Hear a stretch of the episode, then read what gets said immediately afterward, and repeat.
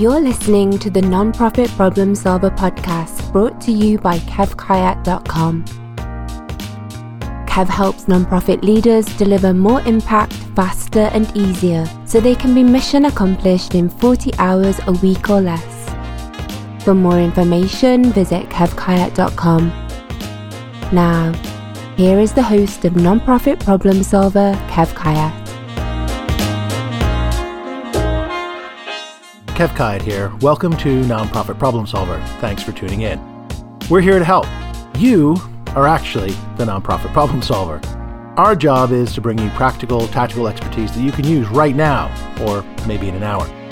You're about to hear the recording of a live call with an expert panel, and you're more than welcome to join these live calls. Just zip on over to nonprofitproblemsolver.com to register.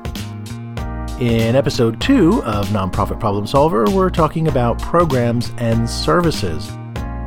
We talk about how we keep them going during this current COVID 19 crisis. We don't know how long it's going to last, so we want to know how best to support both staff and the people that we're trying to serve.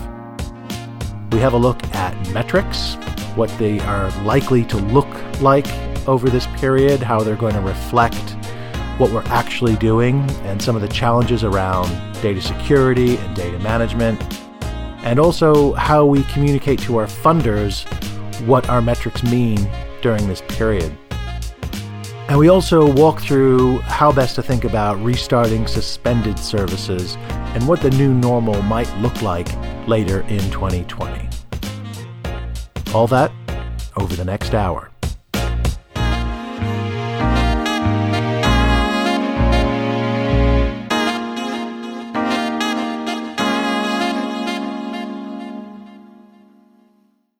Welcome, everyone, to Nonprofit Problem Solver. This is the second episode.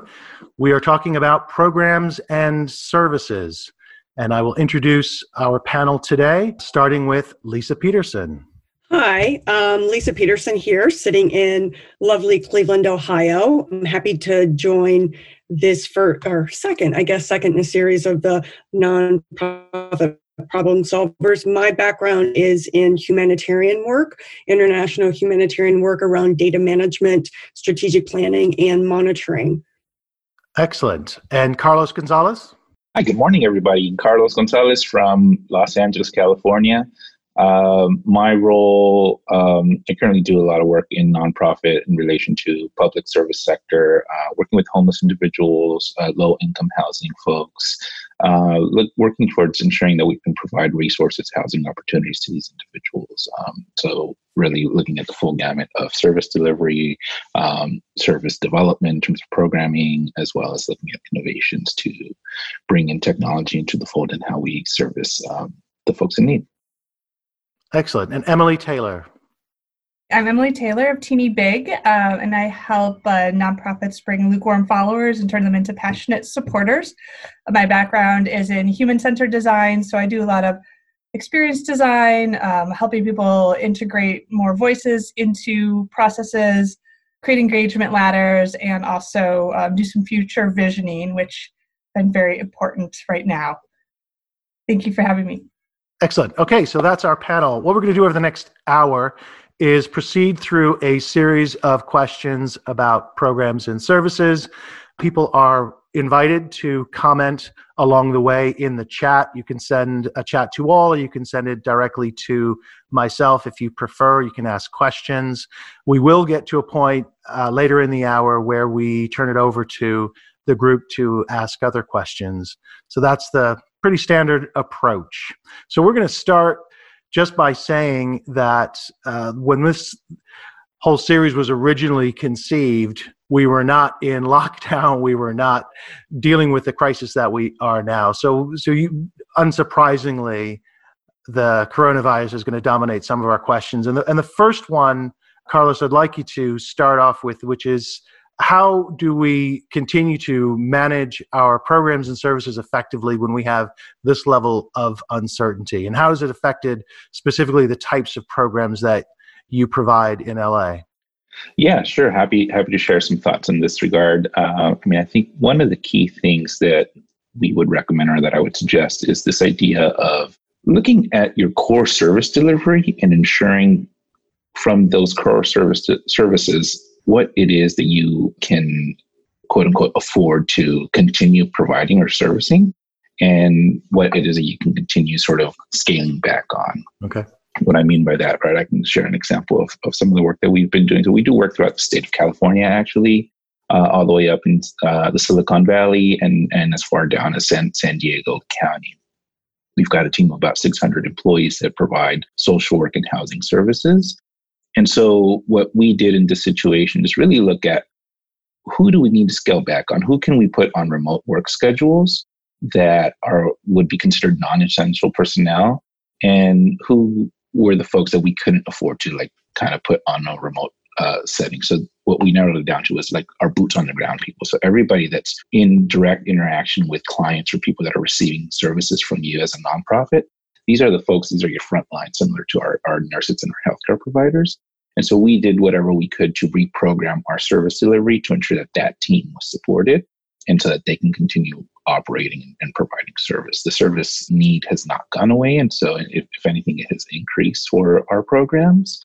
And so, we did need to sort of adjust to make sure that those folks and those, those team members were supported either through, again, technology, through resources, and additional staffing if needed. Okay. And you had a very early, relatively earlier in the curve lockdown in California. How uh, much were you told who was essential and how much did you have to determine that yourself? What sort of, uh, what sort of flexibility did you have in that regard? Yeah, I mean, there wasn't really too much clarification in terms of the criteria to determine essential personnel. Fortunately, we have established strong relationships with local and state um, government uh, entities. And so we were able to have this conversation with their representatives to help provide this clarification to our program and our service delivery. Uh, one, because we wanted to ensure that, again, the individuals and families that we're serving are being supported, uh, but also for the safety of our own employees, right? So we wanted to be mindful about their own particular safety. And so in order for us to be able to inform this process, we needed clarification from our local government entities. Because we partner with them, again, as mentioned so closely, we were able to bring this, this clarity to, to the table um, to the point where we've even established weekly town hall conversations where we're providing our staff COVID 19 updates through this, this similar type of platform where everybody can come in we're all engaging we're all on the same page and and when folks are not feeling as comfortable because of whatever's happening out there we respect that and we honor the availability the opportunity for folks to take some time off Right. And, uh, and, you mentioned the town hall. I know you're going to have to leave just a bit early to actually do that meeting. What sort of questions are you getting from staff as this goes week to week and we're still sort of wondering what the next week will hold for us? Yeah, I think one very um, lingering question is this notification factor, right? So, what happens when somebody that our team is either providing service to or a staff member comes down and tests positive with COVID 19?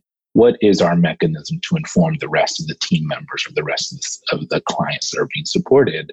That is one of the top questions that comes to mind uh, from our staff. And so we've provided a series of FAQs that people can go back into our virtual office setting that they can reference. And some of these things are really saying, right, like we're, we're really following the local Department of Public Health guidance, and they have this way of tracking down who that potential person that was exposed, who that person was interacting with. And so we're really following the, the professional's guidance in this instance.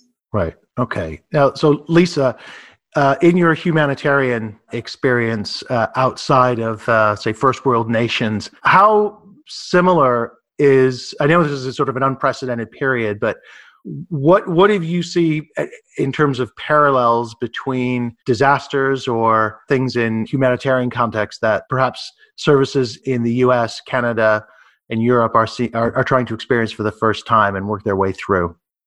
So I would come at it from, you know, from a data perspective. And I think what is surprising now that this is a common crisis that the world is seeing, you know, mm-hmm. when you see crises normally in Puerto Rico or something in like South Sudan or or Somalia that's contained within that country and this is transcending all of our our boundaries and so even first world countries or Western countries are experiencing some of the things that you would experience in South Sudan. And I think I just sat in on um, something this morning, and it's decision making, making decisions with the best available data that you have. And it's often, I think, assumed that we have all the data we need and that that we um, is humanly possible at our fingertips. And sitting here in Ohio, you see transparency in the way that our leaders are making their decisions about the best available data that they have, using that, and letting people know what it is that they have as soon as they have it. And this is something I think that humanitarian leaders or senior managers have had to grapple with in the most remote corners of the world, and something that we're seeing Western leaders having to grapple with as well. So we might have a leg up on that a little bit on bringing different data sources together to inform our actions and kind of the the the ways that leaders do that and also having contingency planning which is always a big thing in the humanitarian world so when a crisis hits and when there's another crisis within that what do you do what are your stockpiles what are your and so these are some things that this is the bread and butter of humanitarian work and we're seeing this play out on the world stage now and you see, as you mentioned, just like Carlos did, that there's the, the dual concern of supporting staff, but also supporting the people that we serve, the service users or, or, or program participants. Let me turn to you, Emily. What what would you say, just in terms of human design principles and so on, are, are the key questions or issues to keep in mind in uh, serving people who are reliant on your programs and services? Sure. I think right now, one of the big things that I'm seeing is just that people's mindsets are shifting so much. Uh, so a lot of my work revolves around how do you how do you really understand people's mindsets, get their feedback, um, and find ways to solve some of those problems through that lens. And what I'm seeing is just week to week, people are at different comfort levels of being around other people, consuming information in different ways, even understanding how people's lives are affected based on if they're an essential worker, if their work is slowed, or if they have kids or not. Um, I think those are very different ways that I'm looking through the the lens of how people, um, how nonprofits are engaging with with people and their programs and services. So, you know, I think some of the ways to keep on top of that are to keep keep conversations going. You know, town halls are a great way being able to communicate to people through through email blasts and Facebook Live, uh, different communications like that. But I also think just old-fashioned phone calls and even even letter writing during this time is a way to get feedback because there's a lot of people left off of being online. Um, so depending on what kind of programs and services you're offering, you might not be able to reach as many people, but there will be more meaningful contacts, and that that way you'll be able to assess people's mindsets as they shift from this week to next month to six months from now. And is, is that what you're finding on the ground, Carlos? Yeah, I mean, we, we are finding. Um, so, what we've done is we've adopted some technology. Microsoft has uh, put out a good suite to nonprofits that basically allows them to benefit and leverage the bulk of their Office suite. In particular, we are using one of their newer products, Microsoft Teams, mm-hmm. which basically brings all services into one. So it allows you to collaborate virtually through web conferencing, instant messaging, and create different channels or platforms to communicate across multiple teams or an organization. So we've brought this into the fold and we deployed it immediately to our, our employees. And that allows them this opportunity to constantly be in communication, even though they're not in a face to face environment. And we're leveraging this technology now, just kind of do a play on like telehealth care provision. So for those individuals that we cannot get to because of either their potential illness or, or our employee safety, we've established a way to keep in touch with them through either phone calls, uh, video conferencing, just to ensure that the service delivery and the transition from homelessness into stability continues to not be disrupted, given the fact that everything else is. Right. Okay. And I'd, I'd like to just build on the notion of variability. Each of our programs and services operates within an, an ecosystem, often with partners. So when we provide uh, programs in, in multiple locations, they often uh, reflect or work with a different set of partners. How has that complicated your response, both for your staff and for the people that you serve? Yeah, I mean, I think partnerships have been essential to continuing business. In particular, right, as, as I mentioned, we've got people that are boots on the ground that have been considered to be essential employees. Um, but because of that, at least in, in California, the way we hear a lot about these like protective uh, personal protective equipment or, or gear, right? Which is going to be your face mask, your goggles, gloves, whatever the case might be. The hospital systems as a whole are competing for this inventory or for this stock. And so what California has done is they've created this tiered approach as to like who gets access to the available supply in social services, in particular, homeless services happens to be in tier three of four tiers that are available. And so our team is really waiting to see what is left behind from the healthcare systems before they can gain access to equipment. So partnerships have been very uh, great. So we have a pretty strong uh, clothing industry, uh, fashion and design industry in Los Angeles. And so what we've done is we've developed partnerships with these companies that have otherwise closed shop for their day-to-day business and have now retooled to create washable uh, face, facial like clothing masks, if you will, that now we can have these available for our client base as well as our staff on an as needed basis. So that's a, that's like one point of like the importance of uh, continuing partnerships even through this um, COVID nineteen situation. And and Emily, how do partnerships uh, either both both enhance and complicate an organization's ability to pivot or refine their their programs as they are delivering them. Yeah and i you know i say a lot of the organizations that i work with are not not on the front lines right now. Um, they might be more um, cultural institutions or advocacy groups. Um, and what i'm seeing is there's there's actually um, a really good opportunity to collaborate right now. So um, with some of the organizations i'm seeing like th- they do have a little extra time. And so um, one organizations of, of, food policy advocacy groups they are reaching out and um, broadening their partnership. So they're bringing a bigger coalition together than they would have before. And it's easier to work with people's schedules right now and and really um, i think people's mindsets are shifting into being more focused um, because they do uh, do have less distractions um, depending on how their life is going. Um, and so you can really take advantage of that time. Um, i also think there's uh, i've been advising some of my clients to collaborate. Um, so as as nonprofits are strapped for cash or not sure what they can spend right now that there's also a good time to collaborate and say let's let's share let's create a video together.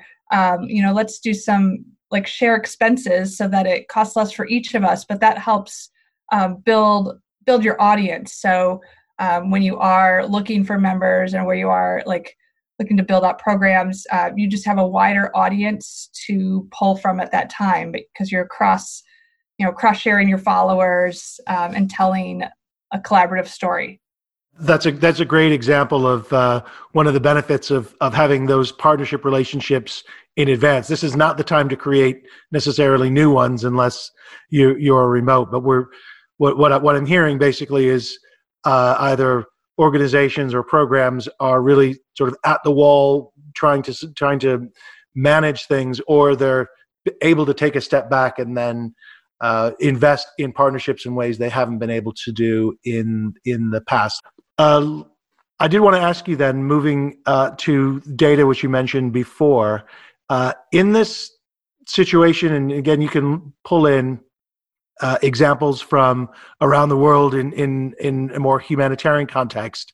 How do we think about uh, data recording, data security, not just the remote working, but just the way things are moving so quickly? We're not really in a stable situation. How should we be thinking about data in that context?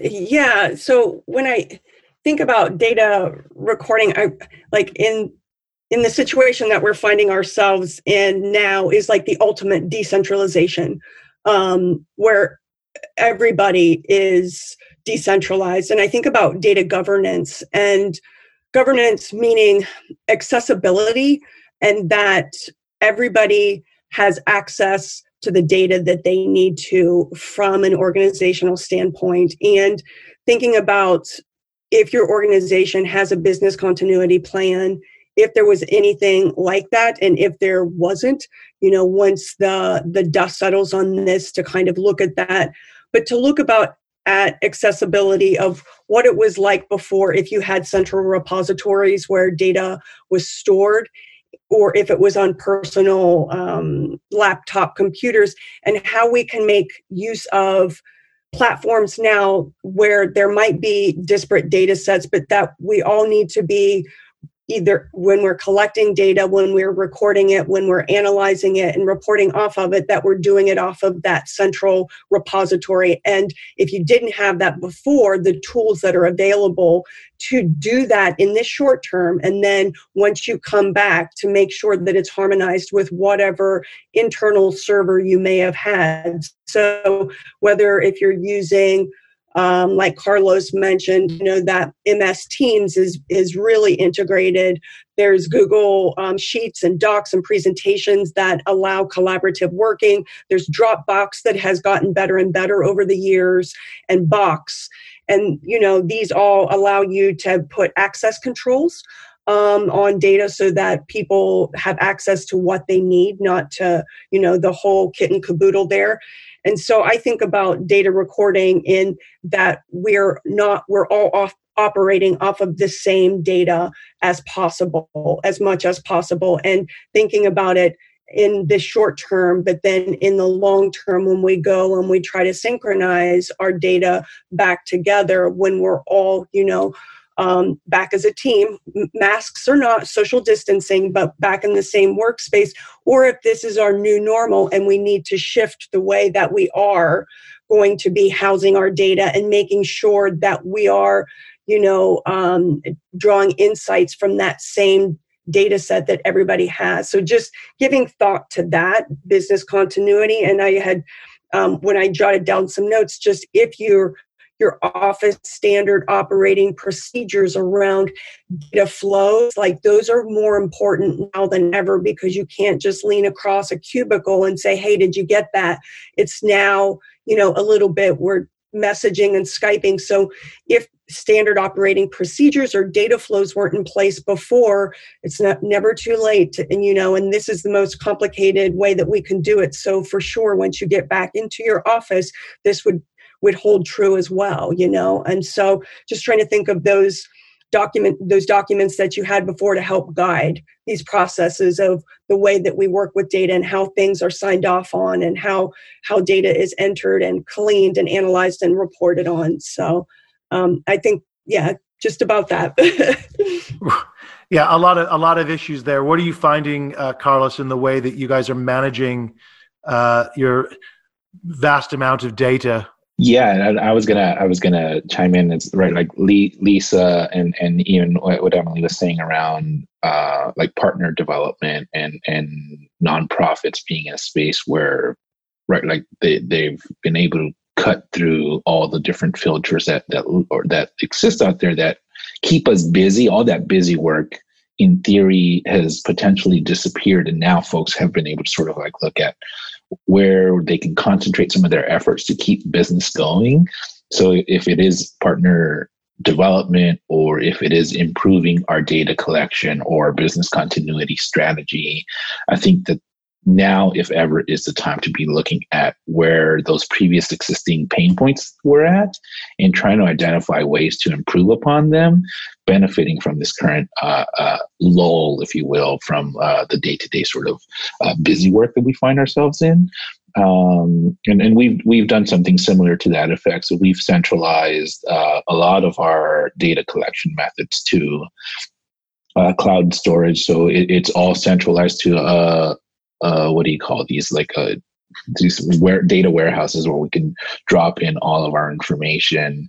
Uh, and is it is accessible to us uh, wherever our team is located be it through a mobile phone through a laptop whatever the case might be. Um, and and we are able to have redundant backups so that we can ensure that if ever there is an opportunity or a time, sorry, when uh, that information might be compromised, that we at least have something that we can back up to. Um, but a very valid point from uh, from Lisa around like ensuring that we are looking at ways to improve business continuity. Um, so I, yeah, I would just like agree with that thought process. So uh, let me just uh, pull back on something you said about getting rid of some of the busy work. Um, I mean, it's an interesting situation where we tend to think of of using data to help us determine what's working, what's most effective, and eliminating the the the, the lowest ranking on those uh, to stop doing that. But what I, I think I heard you saying, correct me if I'm wrong, is that uh, because we're having to focus so clearly on what matters most, we are sort of naturally determining that certain activities are are less valuable than others. Is is that, is that correct? Correct, and, and and perhaps the less the like to classify less valuable uh, an opportunity for uh, streamlined process. So whether right, like if if it's a we do a lot of like um, uh, homeless individual, we pay their rent for a, a short-term limited time, right? So it could be a six-month time frame, nine-month time frame. And these instances in which we're sending or generating a check to landlords or, or property managers goes through our accounting department. And so that initial request to that accounting department is a paper trail of people signing off on these type of requests month after month, right? And so we're using this opportunity now to sort of say, how can we automate some of this stuff to ensure okay. that our team, from a program service delivery perspective, can get things done faster, and then also our accounting on a HQ or headquarters standpoint can free up some of their time from processing things that we have technology now available to us that can help expedite some of these processes. So, so the urgency of service provision is driving some back office efficiencies. That's correct. Yes. Right. Okay.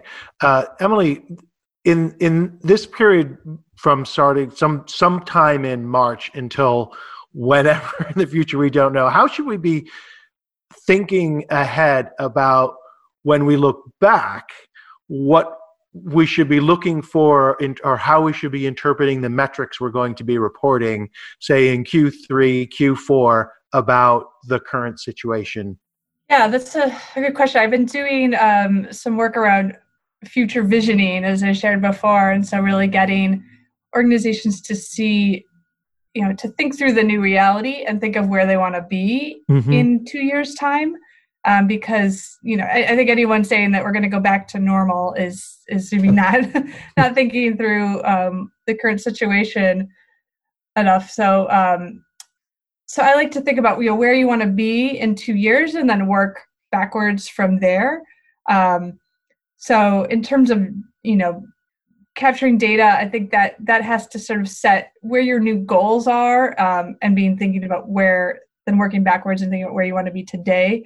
I also think um, I don't know if this is totally answering your question, but I also think what I'm so interested about data right now is like I'm a big scientific experiment you know psychology experiment lover and i think right now we're in this really unique situation where there's certain variables that we'd never be able to have in the real world otherwise so um, i'm really excited for like the you know environmental and sustainability groups um, not in positive outcomes but for for organizations working um, in poverty and like thinking about supply chains in the underserved sector. Like the data that's going to come out of this is going to be really supportive of how how weak some of those systems have been.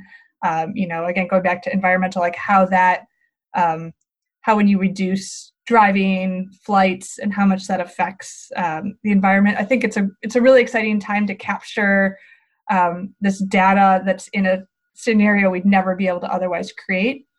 Um, so yeah, that's kind of twofold. I think like looking looking forward to understanding what's important, um, what will be important in the future to be able to capture that, but also seeing what is what's a really unique opportunity now um, that we could start to capture some of that that information today. Well, I love that. I love that positive perspective. My, my one concern and things that I've been hearing from people, you mentioned, Emily, that uh, a number of your clients have sort of uh, suspended services for the time being, is that how do you go back in September or, or whenever it is to funders and say, yeah, we. We've spent all the money, but we haven't actually provided many programs and services. How do, how do we uh, explain uh, metrics that look like they might do in in the autumn. Lisa, do you want to comment on that? Yeah, sure. I mean, um, Kev, you and I had talked about this a little bit. Um, in you know, in my experience working in humanitarian work, is that there's there's always small crises within the bigger one, and what agencies sometimes will do will they'll keep their metrics the same so the indicator that you may be monitoring but you you revise the targets so you simply scale back. And, you know, that's a discussion with whoever your donor is, is that we're still doing this but however if you know our target was you know 92% or 80% it's now going to be this and whatever you know the fund however the funding is allowed to be carried over to that and then i also really like emily how you framed this too is um, taking a look at what our new normal is. I don't want to overuse that phrase because we don't know yet, but still, you know, this you, using these theories of change that you've built your projects on or your programs on and how you see the the dependencies those may have changed. And so our programs like the metrics may need to change because it's it's simply not the way that we're going to be working or responding to need you know? And so reassessing need and looking at those um, relationships that that we assumed before you know that that all may have shifted. So adjusting targets coming up with you know with new ways need that we're going to to be responding to and what you know what what that goal is. What's you know it what is our goal? What's our log frame look like now? Um, it, it's probably not the same right? So anyway just to to to put that in. And and carlos have you reached out already to your funders and and donors about how different your metrics might be looking to uh, reflect this period yeah i mean again sort of speaks to some of what's been shared so far is is there's a great and opportune time now to look at if, if as a nonprofit we've intended to um, refresh our strategic plan that was put together two, three, five, however long ago, like this is a great opportunity to like look at it again and adjust to that plan accordingly and help that inform your conversations going forward with your stakeholders, uh, clients, staff, uh, funders, whatever the case might be. We have an instance where uh, we do we do a lot of affordable housing development as well, um, and a lot of this comes supported with with funding through local and state um, housing um, CDBG type of funds and stuff like that. And so uh, we had to reach out. So we've done that where we've reached out to our funders to say, you know what, this project was in the pipeline to start in April, um, but because we were going to do a rehabilitation to a shelter operation in this instance, that rehabilitation would have cost us to uh, move uh, residents into a tighter space that did not uh, follow the six foot social distancing requirement. Mm-hmm. Um, and so, in efforts to keep our clients and our residents safe, we reached back out to the funding source and said, like, we can't move forward with this project for now. Is there any way that we can talk about extending the ex- expected completion time frame? Is there any way that we can start looking at phasing this approach to ensure that one, we are getting the work that we need to get done, but two, ensuring that everybody continues to be safe. And so it once you dive into these conversations and these are, these are honest conversations with funders, uh, we have found that they are open to uh, exploring opportunities or options that can work for everybody. Right. Go ahead, Emily. Yeah, I just wanted to add to that. Yeah, I, I think what might be stating the obvious. I think one thing to keep in mind is that everyone is facing this, even you know throughout the world, and so you know you're relatively you know you're still doing all you can, and so I would say to funders, like, I mean, if you're doing nothing, that's that's not good, but you have to rethink what you're doing and doing the best you can with what you have. Um, because everyone, you know, in every state and every country is going to be having these same problems. And funders are going to be very accepting of it. But if you can be, if you can really be creative and rethink how you're engaging people, you know, if you're a museum that's closed, it might feel like you can't do anything, but I mean, just seeing like what the Met did with Twitter and their, um, you know, recreate a, a famous work of art campaign, like, mm-hmm. you know, it is it is engaging people. It might not be bringing the the dollars in at the door, but it is setting them up for when they reopen to really be top of mind and and really uh, make a statement. Speaking of reopening, I know Carlos, we don't have you for the for the full hour. So before you uh, escape from our clutches. Can you talk to what you are thinking now about how you might restart suspended services uh, and what sort of processes and, and thinking that you're going through that I'm sure would be widely applicable to others? Yeah, we, we are starting to uh, talk through. Um, all right, we, we made a determination as to what, as an organization, we considered essential work that can continue to go on given given the current time frame and what we can put off as either remote work or non-essential work. And so we're starting to look at those departments those teams that we classified under the non-essential or that remote work setup. And we're t- starting to think okay if, if this is the case can remote work be the new normal for some of our employees or some of our departments? Because they're able to continue business in this setting, right? So does that minimize our existing footprint from like an office perspective, a facility management perspective? So we're, we're helping, uh, we're using that to help us inform our, our thought process. Um, because we are in the uh, low income, no income housing sort of uh, nonprofit world, we're also thinking like there's a lot of people out there that have been either fur- furloughed or laid off or on on some kind of forced leave that are not going to get um, too much benefit from this uh, federal like stimulus. And so, how can we start thinking about further developing our safety net service delivery that goes beyond our traditional sort of uh, core services, right? So if it is education and continuing to offer or, or create new avenues or programming for adult learning, uh, employment sort of resources. So these are things that we don't traditionally sort of offer ourselves, but mm-hmm. is this an opportunity for us as an organization to grow into this uh, sort of field that there's a void now because otherwise the, the that particular service provider has uh, closed shop for another time being. Right, and and and Emily, from a from a user design perspective, how should organizations be thinking about that? Either that their some of their core business is shifting because the people they serve have needs that are shifting, or as as Carlos was just suggesting that some partners just aren't going to be around anymore. Um, we're going to come on to programs versus organizations shortly, but uh, what what would you uh, advise organizations looking to possibly shift or expand their uh, their core offerings? Yeah, I think you know when you follow a human centered design process, there's kind of three areas that I think would um, you, know, you could do all or or a couple, but um, one is you know listening to people. So um, you know whether it's the the users that you were were previously serving, listening to them and seeing how their needs have changed, either through phone calls or surveys or you know town hall meetings.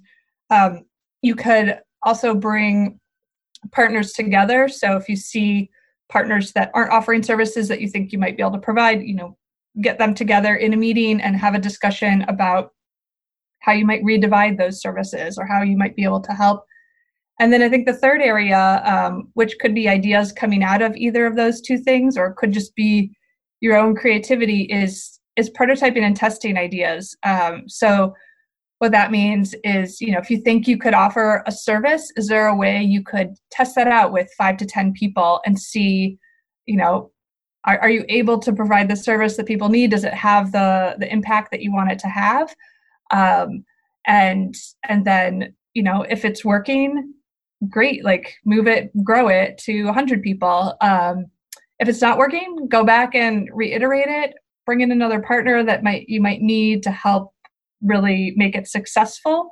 Um, but that's a way to you know it, it's again, I think sometimes people get a little fearful of, of prototyping and, and testing um, because it does feel time consuming. But you know, now is a really great opportunity to get some spend some time thinking through those ideas and figuring out how you can just you know at least just minimally test them to see if they work and what you're really saying is leveraging this opportunity to uh, improve services to reconnect with communities and individual service users about their experience and how that can be uh, tweaked or or, or uh, revised in order to provide a, a, a better result and a better user experience.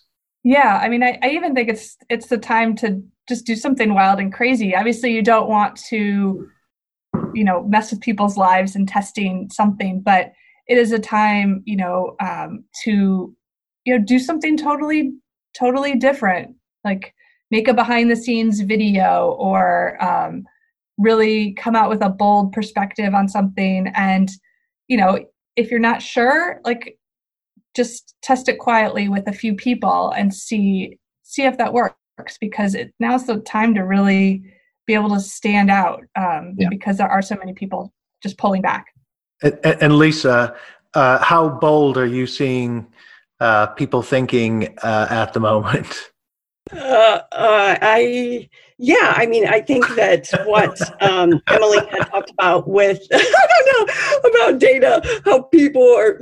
I think um, you know what Emily had talked about with like what the Met is doing is you know it's how can you continue like true to what your organization is and what its mission statement is and putting that out there in different ways repackaging that and making that available to the world really is what we're doing you know? Um, when we're when we're using the internet or we're doing these kind of open webinars um, and it's yeah i think it's opening up many many different possibilities for that can be continued after this you know? And it's it'll just be an, another facet to a, perhaps a program or a project of how to reach people um, and so you know it's it's kind of redefining a bit like um, what emily had had pointed out to and, and being being bold and are, are you finding carlos that your colleagues are uh, more positive perhaps than the press might have us believe people are feeling in terms of uh, essential services?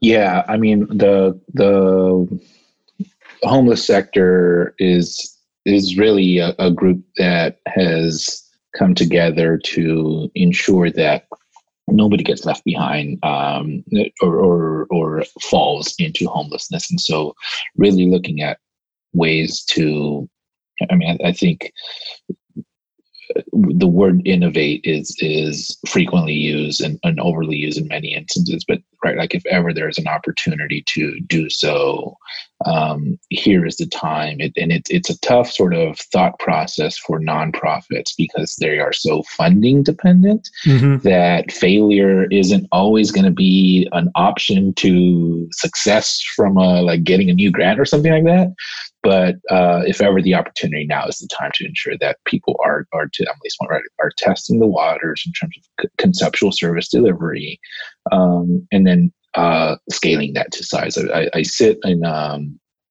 an advisory board for emerging leaders across the nonprofit sector in Los Angeles, and one of the conversations that we talked about actually this week was um, there's a nonprofit uh, out in in one of our rural areas there there are some rural areas within LA County, um, uh, and they their primary focus is working with the senior population and ensuring that they have uh, referral resources available to the senior population. And so, because of COVID 19 and the stay at home sort of requirements, our senior population has not been able to get out of their house essentially. And so, what this nonprofit organization has done is they have sort of shifted in terms of like instead of providing somebody with like here's a list of resources that you can look for uh, to get access to food or groceries they've shifted their programming where their their staff is now delivering that food and that grocery to that um, individual, right? And so in our conversation earlier in the week, the, the CEO was saying, like, here, they're now starting to think through, like, here is going to be a potential for a new service delivery for their organization to adopt, right? So how can we start working with uh, kitchens and grocery markets to be this this channel to deliver these type of goods to people? So I'm, really pleased to to hear so much uh, optimism and positivity from the panel uh, in contrast to what is online uh, all day and every day about uh, trying to cope with the uh, current situation. And and I and I was wondering. Uh, is how we resist that temptation that services seem to be having about thinking more narrowly just about survival and and and how do we shift the conversation to that more that, that, that those bigger questions about being creative and and thinking uh, again to use that term innovatively about uh, meeting the needs of our users? What i mean i don't know what you guys have done to be so positive and i'm really i wish we could bottle it uh, but how do we spread that uh, message to colleagues across the sector emily do you want to comment on that I can talk to that. Yeah, I I am um I call practical optimists. It's um I really you know I thinking negatively right now doesn't do us much good. But I'm also very aware that there are some organizations that have fires to put out and you can't if you have fires to put out, you kind of have to put them out before you can start thinking broadly in big picture. But um, it's part of why I'm I'm doing this future visioning workshop. I think I think nonprofits need the space to allow themselves to just let go of some of those smoldering, you know, hopefully they're not fires anymore, but just uh, smoldering piles and and look to the future because it's only when you do that and see a place of success and start to visualize what that looks like that you can come back and be like, okay, we need to offer different services. We need to you know we need to do something different in order to get there. Um, and so that's where i see positivity as like a practical tool to to to build your new path forward.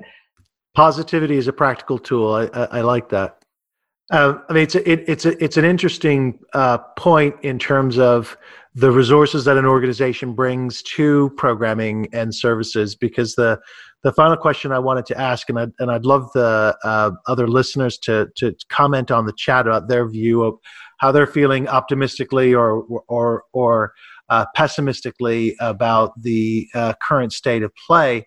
But uh, in, in a dwindling pie, we're going to have to make some hard decisions about programs versus organizations. So we tend to fund and think of boards and and uh, legally uh, uh as organizations. But what actually serves people and, and, delivers the the need for the sector is is the programs and services. Um, and and and there's sometimes that that tension between the two and and which we're going to prioritize. But emily to your point that notion of positivity and the response uh, in causes given some real world examples those are the organization's capacity in a sense beyond the programming. So um, you know I, I i was coming from a bias of programs and services over organizations but now i'm questioning that that bias because there is that that that potential for different sorts of thinking beyond the programs and services themselves uh, lisa can you uh, comment on ways you've seen people uh, handle this tension between uh, a program's effectiveness versus the organization's effectiveness overall? Yeah, I'll just kind of pick up on where um, something that Emily had talked about, uh, looking at your goal and the the means with which you're going to reach that goal may have may have changed, and it's will likely need to change, and so your your organization is its success as a result of the compilation of all those program successes. Your mission statement your goals their overarching goals remain the same how you get there with your programs is what's what's going to change mm-hmm. perhaps will change or and so you can align, you know, if we talk about the impact that you're going to have, you align your di- the different impacts from your um, from your programs to that to what your you know your overall overall um, organization is and i think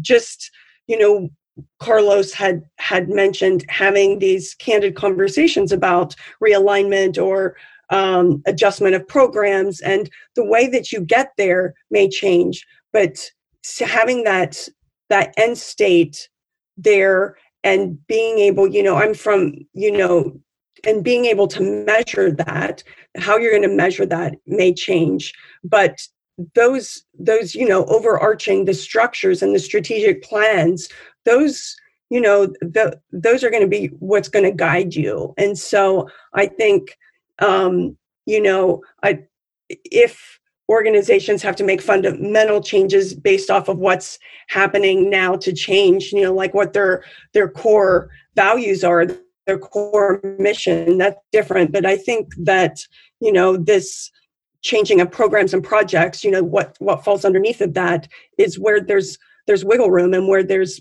there are places to to to shift that. So and the way that you measure that obviously you know at the at the higher you go um, the less you know you're probably not going to change those those metrics at the top or maybe change them less. It's just the the underneath of how you're delivering things or what you're delivering but the what you fundamentally want to change is probably going to stay the same. I don't know if I hit that or not, but yeah, no, I, I it's but again, you, I think there's a an issue between metrics that are program specific and me- metrics that apply to an organization. And as you said, an organization can change the programming to better deliver their own metrics. Uh, and, and, but oftentimes we find that programs come with a set of metrics with the money from from funders. So so the, so the metrics apply at both levels too. And and and um, just going directly to the question of performance doesn't get us very far in answering that question of organizations uh, versus programs. Okay, um, I wanted to uh, bring in uh, Karina Sadler, who is um, joined us on, on, the call. She's a, a, uh, certified volunteer administrator. I wanted to ask her uh, around the safe and effective use of volunteers as we um, not only cope with uh, reduced funding. But as we as we pivot to restarting some suspended services, uh, and again, part of that question between programs versus uh, organizations is volunteers often align or ascribe themselves to the organization as as opposed to a particular program. Uh, so, Karina, do you want to uh, share with us your thoughts about how we emerge from our current situation thinking about uh, the safe expanded use of volunteers. Hi, thanks for letting me join in. Um, I'm located uh, outside of Dallas Fort Worth uh, in Texas. Uh, I run a municipal volunteer program, so we typically see about 10,000 volunteers a year. Um, so when this started, we had to close our entire volunteer program. So that was really startling. But I'm going to stay on the super positive notes that we've talked about uh, in this session. Um, and what I've seen is um, people still calling me, people coming in um, to our websites, people uh, looking to volunteer that have never volunteered before. So those are hmm. always just like super motivating conversations when someone has taken them a minute to think, how can I help that they've never had that thought before. Um, and so what I think nonprofits should be doing is making sure to capture that data, capturing those calls and those contacts, because even if they can't utilize them right now, they will need them. If they're looking, like mentioned before, two years into the future, wouldn't it be great if all those people that had called during this time are part of their team two years from now um, and remained connected to them? I think that's really important. And I know staffing is a big issue, and it might be hard to uh, figure out how can we do that. But I think the nonprofits that that do that um, are going to be really successful. And I've seen so much around virtual volunteering where these mm-hmm. organizations have never engaged virtual volunteers ever. Um, but they're having to decide what are we going to do? Are we just going to totally shut down our volunteer program, or is there a way we can keep engagement up digitally? And the organizations that are figuring that out, or even just networking and learning from others and applying some of these same uh, virtual ideas to their organizations, I think are going to be really successful looking ahead. Um, you know, virtual volunteering is not new, it has been around a long time. And I think if leadership allows the volunteer manager to dream and to look beyond what they've been doing the last, you know, 10 years, um, I think that could be really impactful. And Emily, are you seeing that when people are future visioning or thinking about service devi- design that they are looking uh, not just at volunteers but but also at the the the virtual volunteers? Definitely. I mean, this is you know this is the time to to see how that works. And like when I go back to to testing and uh, prototyping and testing, um, you know, see what volunteers can do online. Um, you know, I think when I when when you were just talking, Karina, it made me think about um, you know I talk about the time consuming aspect of calling calling members or followers or doing surveys. Um, you know, with the right volunteer, I think that's something you could have a volunteer reach out to individuals with the right training. Um, but yeah, also just thinking towards the future and what you want to see people doing in the future. Um, this might be a good time to, if you have volunteers that don't really have stuff to do, like have them be part of that that conversation so you can find out what you know what what motivates them to volunteer and and think about how they could help you in the future, whether it's totally virtual or partial virtual, um, and and help design what that might look like together while you have the time. Uh, Lisa, how does that? How is that? You've, how have you seen volunteers used effectively in uh, in humanitarian context, and and what do you think the future holds in that regard? It's an untapped resource. I think um, what I have seen for when they're brought into kind of um, the normative work of an office is to understand the management that volunteers are great um, but they also you know um, require uh, a management and kind of um, a space for them within the work structure if that if that makes sense. And so to plan for that and to understand what they can offer and the value that they can add and the commitment that an organization needs to make to get the most out of volunteers. And so this has just been my experience. And then you know I, we humanitarian work has has for quite a number of years used virtual volunteers for technical kind of kind of work and um, has has tapped these online communities. And so just understanding that um, you know the value that they can add but the, also the commitment that you need to make to to focusing that work and okay.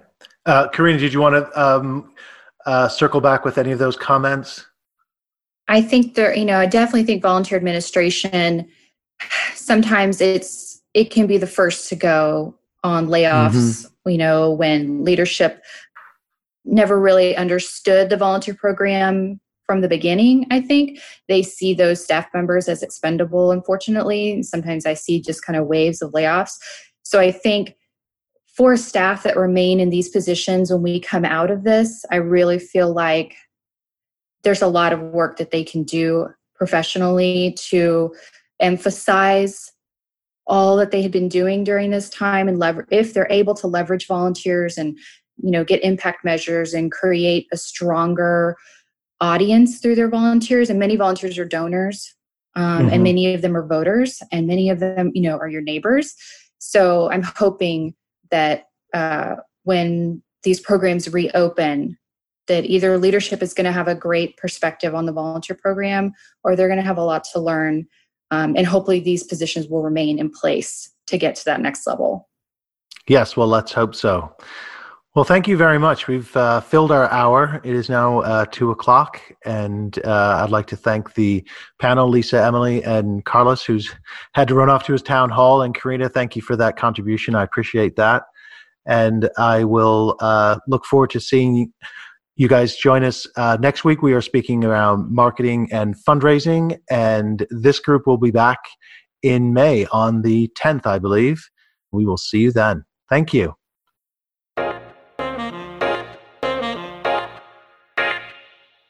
Thanks for listening to episode two of Nonprofit Problem Solver, focusing on programs and services. Special thanks to this week's panel of experts, including Emily Taylor, Lisa Peterson, and Carlos Gonzalez. Thanks also to Glenn Munoz at PodPro Audio for producing the episode. You can join future conversations live by visiting nonprofitproblemsolver.com. Connect with Kev on LinkedIn, Twitter, and Facebook. You're also invited to join a private Facebook group, Social Impact Practitioner where every day we go deep into the practical and tactical work to accelerate your impact. Because good causes deserve better results.